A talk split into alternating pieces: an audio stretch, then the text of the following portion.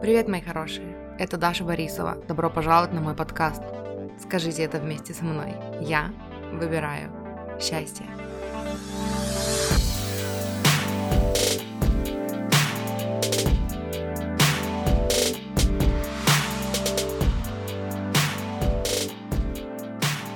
Страх, что Вселенная преподнесет какой-то страшный урок, чтобы смотивировать наше развитие. Это вот это вот, вот этот вот страшный, ужасный, бородатый злой бог, который сидит на облачке, записывает за нами все наши, короче, промахи, для того, чтобы потом научить нас, потому что мы не знаем, как жить.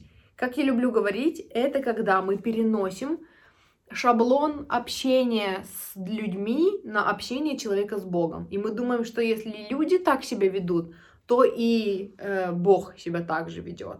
Это чисто очеловечивание вот этой вот чистой позитивной энергии, которая к нашим представлениям не имеет никакого отношения. А мы живем и боимся вот этого страшного Бога, этой страшной вселенной, которая преподнесет нам урок.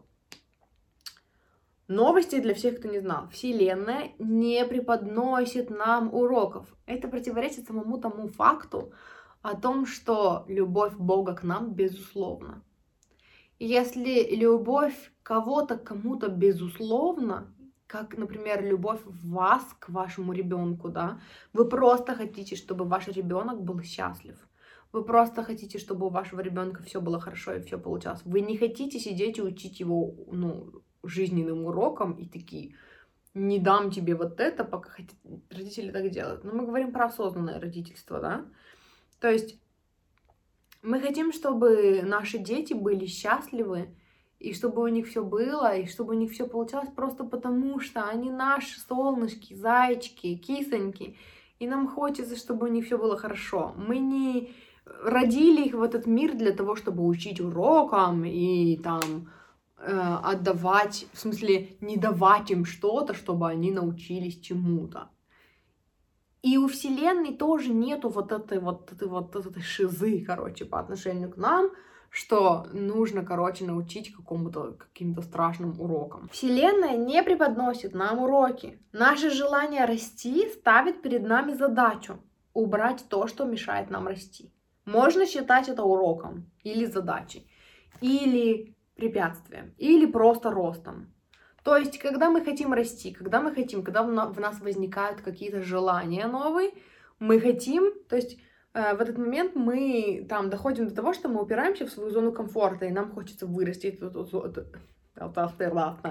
нам хочется вырастить эту зону комфорта, да, и мы такие хотим выйти за ее пределы, и такие, и вот, и нам нужно, и это начинает упираться в наши ограничивающие убеждения, начинают всплывать какие-то старые страхи, программы, да, и эм, это мотивирует нас на рост. Вы можете либо замечать и отслеживать свое состояние, свои чувства, и тогда это будет спокойный рост, то есть вы будете прорабатывать, убирать там какие-то травмы, спокойный не подразумевает, что без слез, вы будете прорабатывать детские травмы, проплакивать, там, давать своему внутреннему ребенку пострадать, да, когда нужно пострадать, но вы будете отслеживать это на уровне чувств, прорабатывать и идти дальше.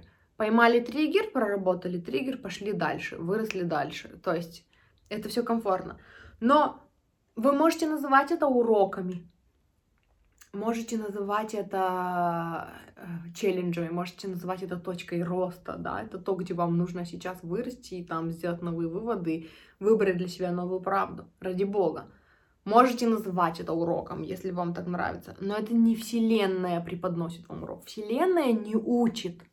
Вселенная поддерживает, Вселенная любит, Вселенная э, все еще э, собирает вот эти вот, как они по-русски называются, Абрахам говорит, cooperative components, типа э, компоненты, которые способствуют вашему росту, исполнению желания. Вселенная все время собирает, Вселенная ведет вас к вашим желаниям через путь вашего наименьшего сопротивления, обходя все ваши загоны, все ваши программы, все ваши ограничивающие убеждения, да, которые вы помогаете Вселенной, когда раскапываете и убираете, чтобы, это, чтобы этот м, поток изобилия пришел к вам через путь наименьшего сопротивления, и путь наименьшего сопротивления ваш был не маленькая, вот такая вот ветвистая э, речушка, которая огибает все возможные камешки, а широкий поток. Для этого вы убираете эти ограничивающие убеждения все, да.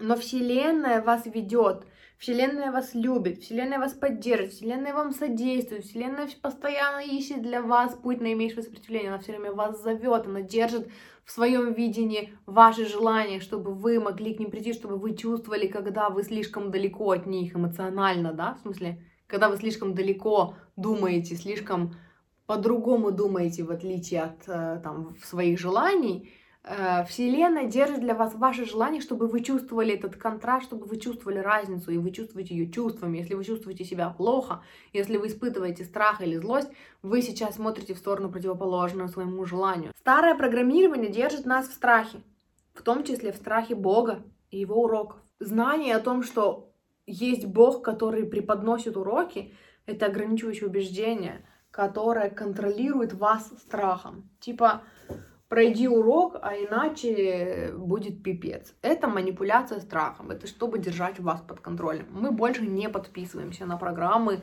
манипуляции страхом.